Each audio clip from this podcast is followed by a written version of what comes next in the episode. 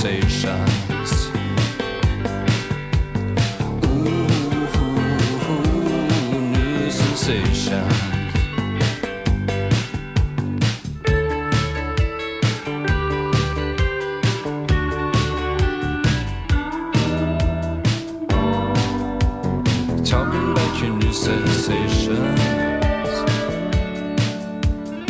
Good morning, and welcome to episode 714 of Effectively Wild, the daily podcast from Baseball Prospectus, presented by the Play Index of BaseballReference.com.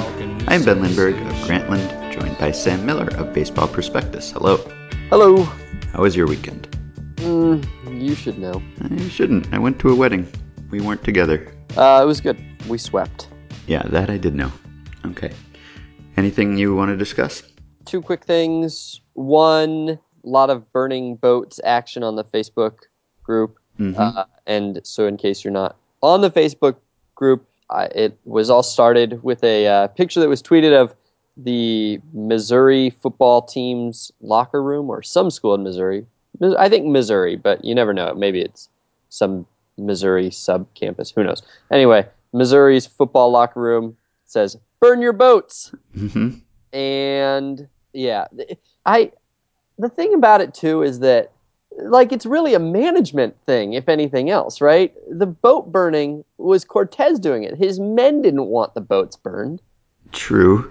right. so so it doesn't really feel like something that should be used to motivate the players. It seems like something you maybe should tell the manager but not the players. The players would ah, anyway. All right. Burn your boats.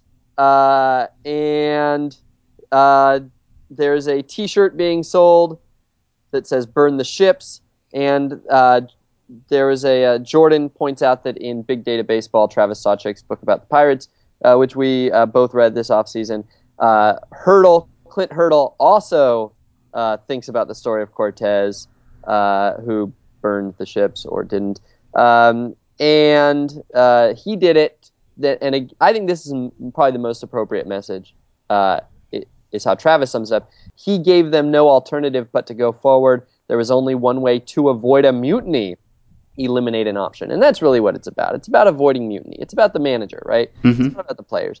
Uh, and then, uh, frankly, the rest of the page in Big Data Baseball seems to steer away from the meaning of the the the story. I think a little bit, uh, but all the same, uh, not as bad as any, any as the others. This is probably the best encapsulation of it.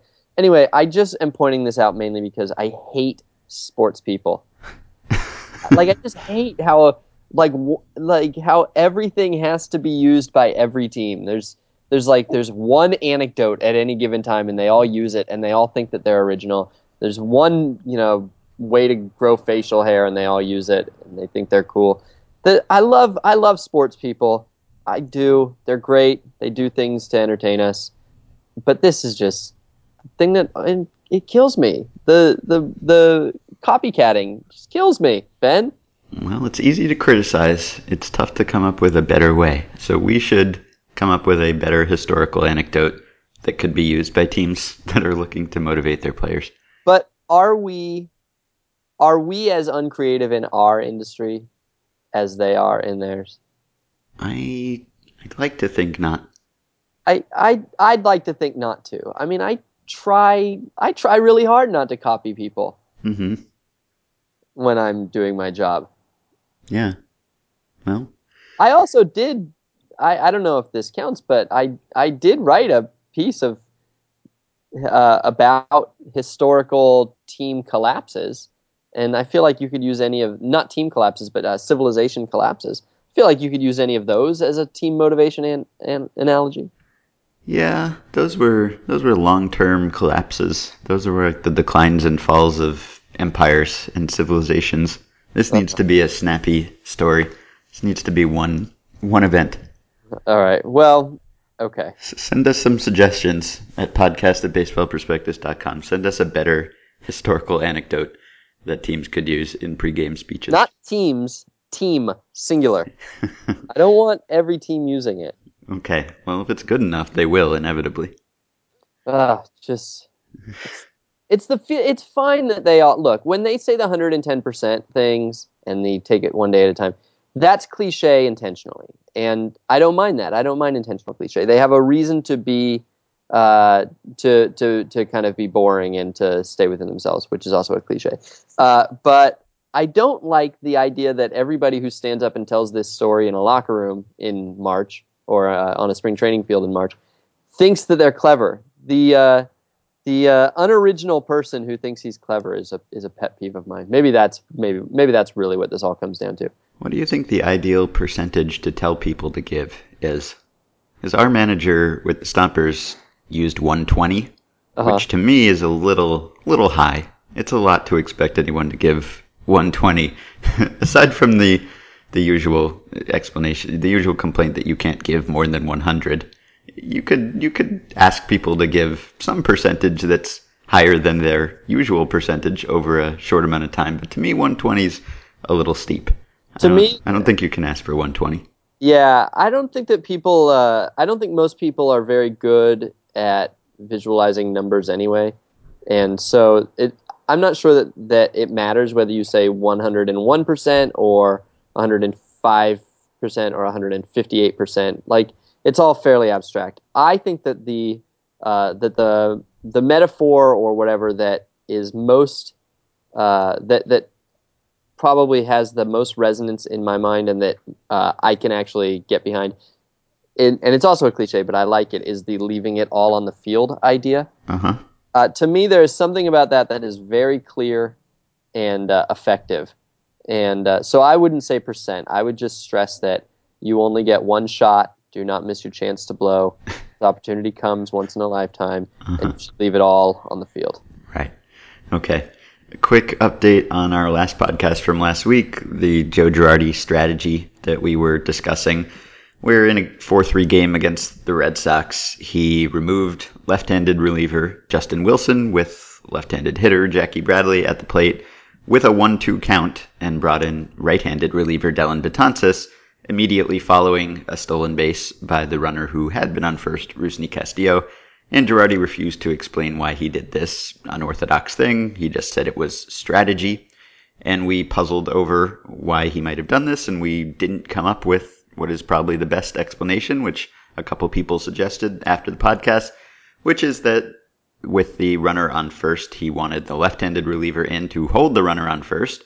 And once that runner stole second base anyway, he went with the better reliever. So he would have maybe been thinking that even though Betances is better than Wilson, probably despite the platoon disadvantage that he would have, the advantage that Wilson had holding the runner on might have canceled that out. And so once the runner was no longer on first, there was no reason to have the inferior reliever in, which makes sense. I would say that the the gain is probably still small enough that I don't know, it's sort of a sort of a stretch to bring in a pitcher with a one-two count when pitchers are not used to doing that, and it seemed like Betances was not totally comfortable doing that, unless it's a thing that you do regularly and you've prepped your pitchers to do, which didn't seem to be the case.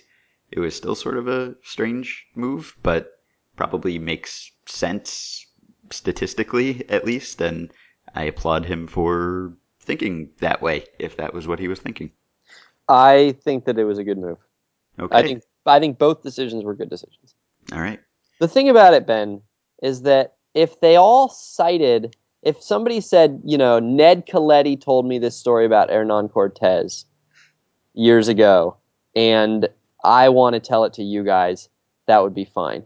It's that they all act like they discovered this great historical tidbit. Uh-huh. That they're the ones who found the Cortez uh, not true story. And uh, I don't know, it kind of reminds me of like um if you say you write a really great blog post about some like uh, something and you have a great gif in that blog post and somebody else goes ben lindbergh wrote this great blog post and here's this great gif that he had. Well that's okay but uh, you know that's they're not that person or in- if you, you could flip the story and you could be the person who does it a second time it's fine. Mhm. that person is not being original or creative. They're just relaying a thing that they thought was interesting but there's no flaw there. There's nothing wrong with that. But when people start just taking the gif and posting it uh, that's annoying right? Yeah. And so I don't know. I just feel like tell tell people the origin story of this story. They should link to previous speeches, or they should they should hand out a references page, an appendix with previous citations. Yeah. Okay. Geez, Ben, I'm Yeah. going to spend an afternoon trying to hunt down the first person to use this, aren't I? Probably at some Probably. point. Wait till the book is done, though. All right. The only other thing, did you read about the Dodgers speed camp? No. So this was pretty cool. Bill Shaikin wrote a good article in the Los Angeles Times, no surprise, and he found a, an interesting story. The the Dodgers are sort of building dedicated postseason pinch runner types, which is I know a favorite type of yours. Yes. And uh, we've we've talked about this in the past. We probably talked about it when the Royals used Terrence Gore this way. I think you wrote about it, and we maybe did a podcast about candidates for this role, like Freddy Guzman, the guy who just comes up in September or October after not playing in the majors all season and is just the dedicated fast guy. And you've talked about whether it makes sense to do like a Herb Washington style thing where you just get a track star and teach him how to run in baseball ways and use him in this role. And so the Dodgers are doing this in more of a systematic way than anyone has done recently, sort of almost like a, a Royals Baseball Academy kind of way, where they picked five players and uh, they got these players in various ways. There's one guy who is the second cousin of Clyde Drexler, and uh, Dodgers scouts were supposed to find a potential designated runner, and they chose this guy in the third to last round of the draft. He's a 23 year old, and uh, they thought he would be fast and have the makings of someone who would do well in this role, so they drafted him. There's another guy, Robbie Garvey, a 26 year old who'd played six seasons in the minor leagues, never got, got past A ball, but had been a competitive sprinter in the past. There's a guy named Kyle Hudson who's 28, and he had briefly made the majors once and had over 2,000 at bats in the minors, but had given up baseball and become an assistant coach at the University of Illinois. And the Dodgers found him and told him they wanted to do this. So those were the three of the five guys in the speed camp who have survived. I guess a couple guys washed out of speed camp. And so they just had them like give up their gloves and their bats and not even play baseball for a while, just work on running only, getting good reads and, you know, the proper technique and stealing bases and everything.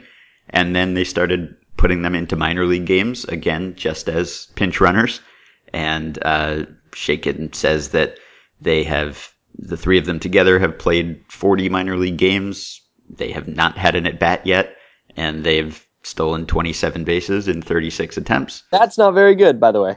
Eh, That's pretty poor. I mean, it's No, no, no, Ben. That's It- very poor. maybe it's not for guy- great if, if your guy- only job is this. For your guy who's for a guy whose entire roster spot is being able to come in and steal bases uh, with near invincibility, Right. that's very bad.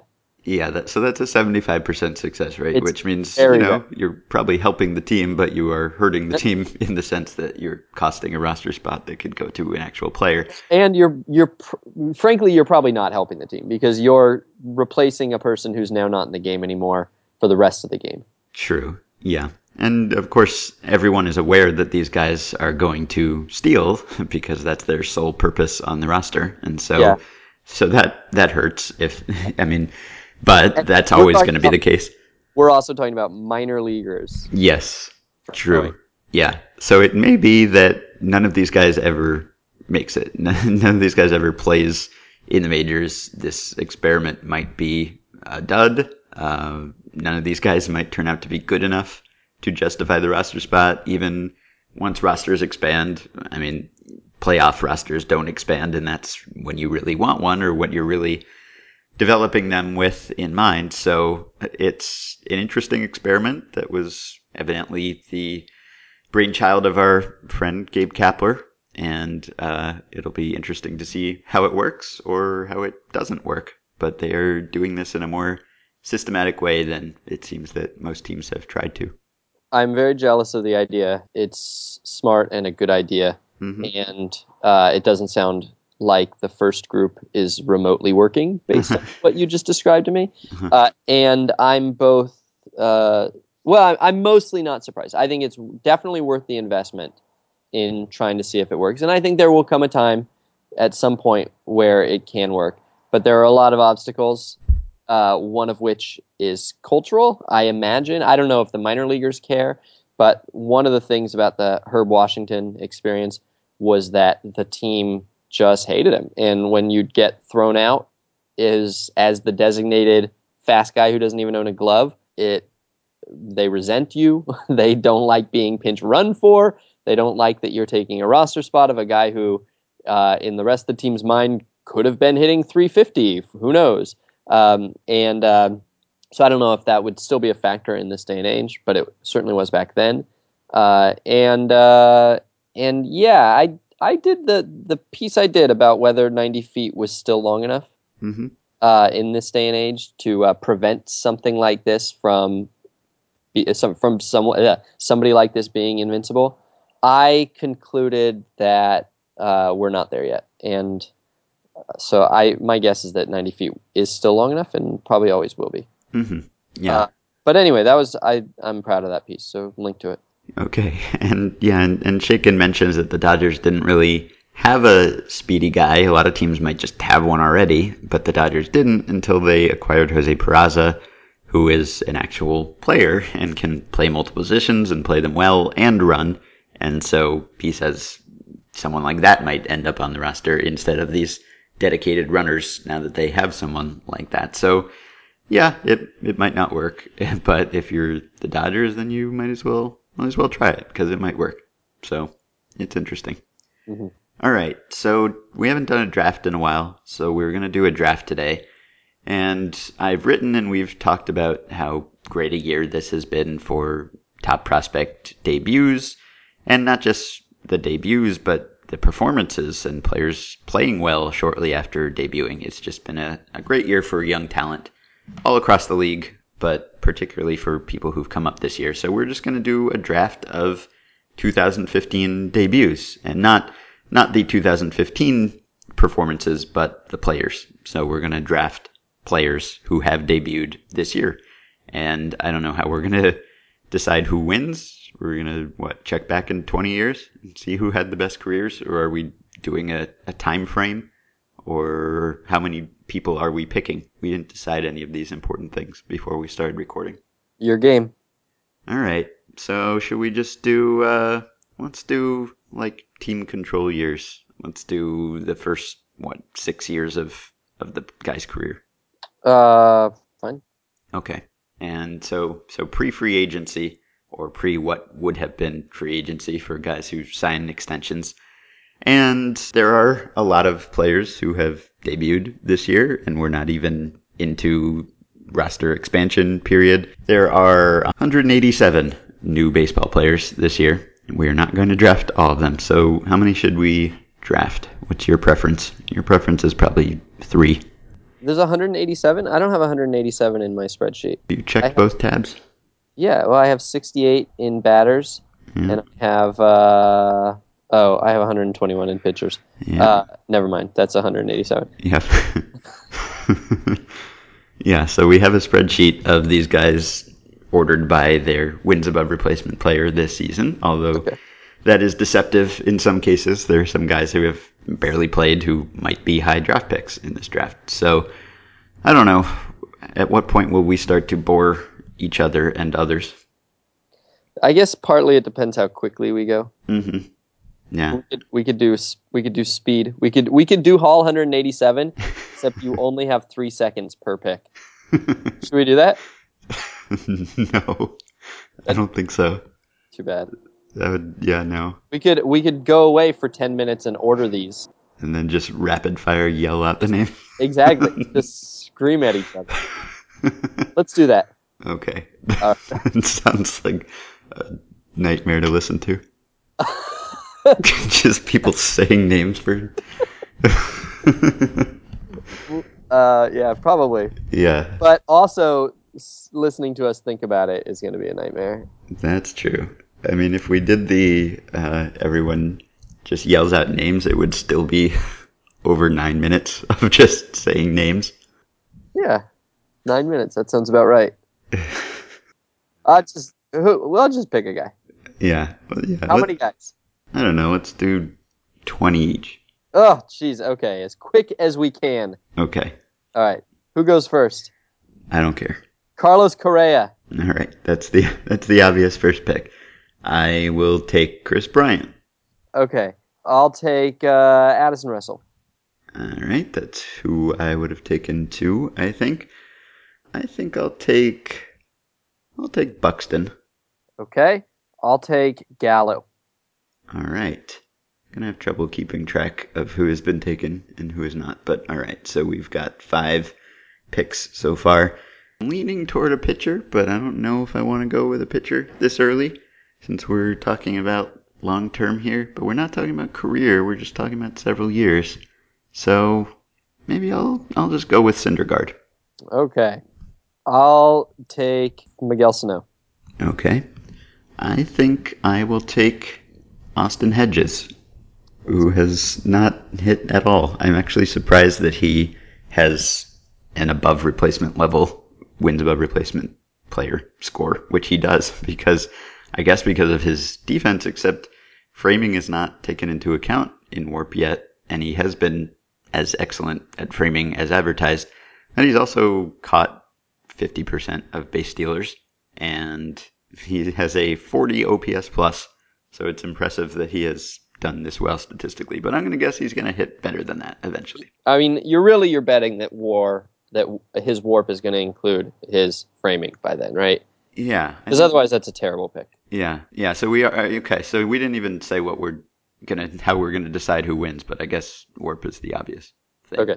So I'll yeah, take- Hud- yeah. hedges. All right, Kyle Schwarber. Okay. And so there's a run on catchers here. Maybe I should take Kevin Plawecki. I'm not gonna take Kevin Plawecki. I'm gonna take. I'll take Lance McCullers. Okay. I will take Michael Conforto. All right. I think I will take Kevin Plawecki. Okay. I will take Francisco Lindor. Oh, should have taken him earlier, huh? I just skipped over him. All right. His um, framing, yeah, his framing sucks. Yeah. All right. Uh, I'll take Stephen Piscotty. All right. I'll take Blake Swihart. Okay. How old is uh, Kang? Uh, I don't know. 30? Yeah. That's a risky one. Kang is. eh, he's 28. It's tempting. Since we're only going several years here, maybe I'll take Kang. Okay. All right. I'll take Joe Ross. Okay. I'll take Ketel Marte. Okay. I'll take Steven Matz. All right. I'll take Eduardo Rodriguez. I don't know who that is. Who's that? Red Sox lefty, rookie pitcher, throws very hard. Oh, yeah, that guy. Yeah. He's the guy they got for Andrew Miller. Yes. Yeah. Okay. Oh, wow. Look at him.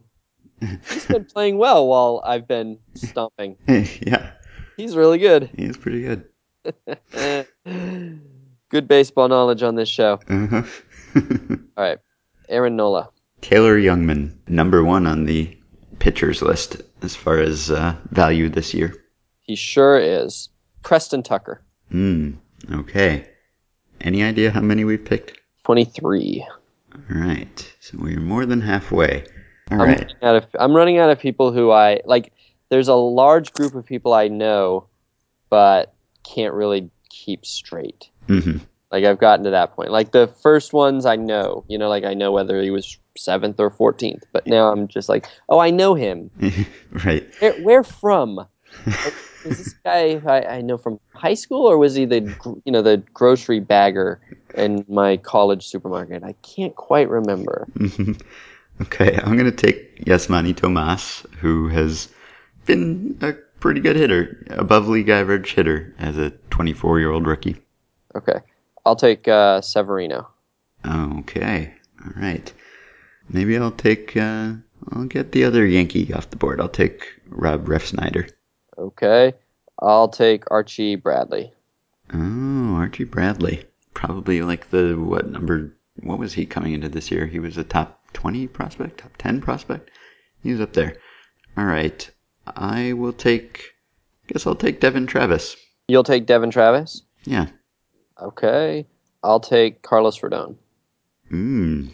Man, you're uh, you're finding some guys who fell for no particular reason other than I didn't look far enough on the leaderboard. I, I yeah, I I actually searched Rodon. Uh huh. That's how low he is. I actually thought I better I did control F. Yeah. All right. Maybe I'll do that with a guy. I'll take Alex Meyer. Yeah. Okay. I'll take players. I don't know who any of you are anymore. Jeez. I'll take Wilmer Defoe. What? I don't know. That's not how you pronounce his name. no, I don't think it is. So what, why wouldn't I take him? you just sounded pretty upset about it. No, I was not not at all upset. Okay. All right. I'll take Vincent Velasquez. Okay. I'll take Bryce Harper. Hmm. You'd win this in a walk if you could. Mason Williams. Hmm. Okay. Let's see. There's still some some interesting pitchers on the board. Neither of us has taken Pat Venditte yet. I'll take Henry Owens. Okay. Uh, I'll take uh, Chichi. Mm-hmm. Okay. And I'll take Tim Cooney. Okay. I'll take Jonathan Gray. Oh, all right. Did uh, did neither of us take AJ Cole? Is AJ Cole on here? AJ Cole's on here. I will take it. AJ Cole. All right. Hang on. I'm catching up. All right. So this is our last pick each then. All right. Thank heavens. Um, I'll take. Ugh, yeah. Uh, I'll take uh, Roberto Osuna. Okay. For my last pick, I'm torn between two people who've done really well in AAA this year Richie Shaffer and Matt Boyd. I think I'll take. I think I'll take Boyd. Okay. So All right. a lot of talent left on the board. Still Richie Shaffer, Eddie Rosario, Giovanny Urshela, some pretty good pitchers, Delino DeShields, etc. Yeah. But I think that was Lee. We didn't Lee, You didn't take exactly. but I think that was about the right amount of talent that we could take without a huge drop off. Although right. maybe too many for people to actually listen to. Now, so uh, so here's the thing, Ben. Yeah. The whole premise of this is that tons of great players have debuted this year. Mhm. People just heard us name 40 legit major leaguers, probably, or something like that. Um, and so I wondered the best year for debuts. and uh, so I looked at the play index to see how many players first years, how many Hall of Famers first years were in each season going back to 1924 or whatever. So a few things about this. First of all, there are a handful of years, not many, but a handful of years that produce no Hall of Famers. 1933, 34, 35 was a three year run where no Hall of Famers Wow. created, which is amazing, right? I guess maybe I mean that was just when the Hall of Fame was starting. Maybe there was a a backlog of guys that they had to get in, and so there Well- were people who were passed over. But No, because these guys wouldn't have been elected until like 1960 or 1965. yeah, you're right. And Hmm. there were, It's quite a drought. yeah, so, oh, yeah, strangely three year. I, want, I, I, wonder if there's something war, war related about it. I don't know. Uh, 1944, 1949, 1957, 1971, 1980, 83, and 85. So basically, for all the years that should have produced Hall of Famers by now, there's 10 years that produced none. Um, and then there are a couple of years that produced six, but really those are old years, and the guys were Veterans Committee guys, so they don't really hardly count. Uh, and so, really, the, the the best years produced four Hall of Fame debuts, and uh, so those would be '67 with Johnny Bench, Rod Carew, Reggie Jackson, and Tom Seaver. 65 with Steve Carlton, Catfish Hunter, Fergie Jenkins, and Jim Palmer. All pitchers, interestingly enough. Hmm. Although uh, one not very good pitcher. 1956, Aparicio, Drysdale, Mazeroski, Frank Robinson. 55, in fact, 55 Bunning, Clemente Koufax, and uh, Brooks Robinson.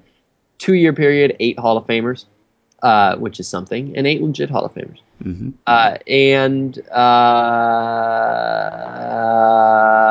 actually, I guess Bunning was Bunning was a Veterans Committee guy. So seven-ish legit Hall of Famers. actually, yeah, okay. Anyway, the point is that there's one year that I haven't said yet, and that year is 1988. And 1988 had four Hall of Famers. And 1988 just happened, you know, like Roberto Alomar, Craig Biggio, Randy Johnson, and John Smoltz uh, are re- those are recent inductees, and so it's conceivable it could actually break the modern record if Curt Schilling gets elected. Uh huh. And Curt Schilling had a by our you know by our by war and by warp had a better year than all those guys except Randy Johnson, a better career than all those guys except Randy Johnson. He's not getting a lot of support, but you'd like to think that he will before his 15 years are up. Mm-hmm. Uh, and then Gary Sheffield is a fringe Hall of Fame uh, deserving guy, but isn't going to get there for multiple reasons. But also, it's hard to make a case that he definitely should be. Uh, but if Schilling gets there, then five. So anyway, uh, my question for you, Ben, is having just read all these names, uh, how many Hall of Famers? Say six. Six. I think it's gonna be a big year. You're saying it's the record, huh? Wait, six is the record? I thought there were weren't there sevens in there? No, No. no. Oh, There, there. This is four. 88 is 88 is had four. That's four and counting. four and counting. So four and potentially five is is basically the modern record. Oh, I see. There were there were a couple sixes, but they were discarding those because they're skewed by the Veterans Committee. Oh, well, okay. I'm I'm not discarding those, but all right. So, so we're saying BBWAA inductees, Well, you can't. Who knows what the Veterans Committee will look like in 35 years? right? At this point, you can't really count on any player ever being elected by the Veterans Committee again, Yeah. hmm and so it's hard to say. Okay. So that was high. Well, I guess it's still going to be a big year. I'll say four. Yeah, uh, probably that's. You should probably never bet on four, Probably not, but but it's been a big year. Uh, it has been a big year, and you could make the case that it's the best year. Probably it will disappoint us, and so I'll say two. Okay. Okay. All right. So we're finished. You can send us emails at podcast at baseballprospectus.com. Join the Facebook group at facebook.com slash groups slash effectively wild.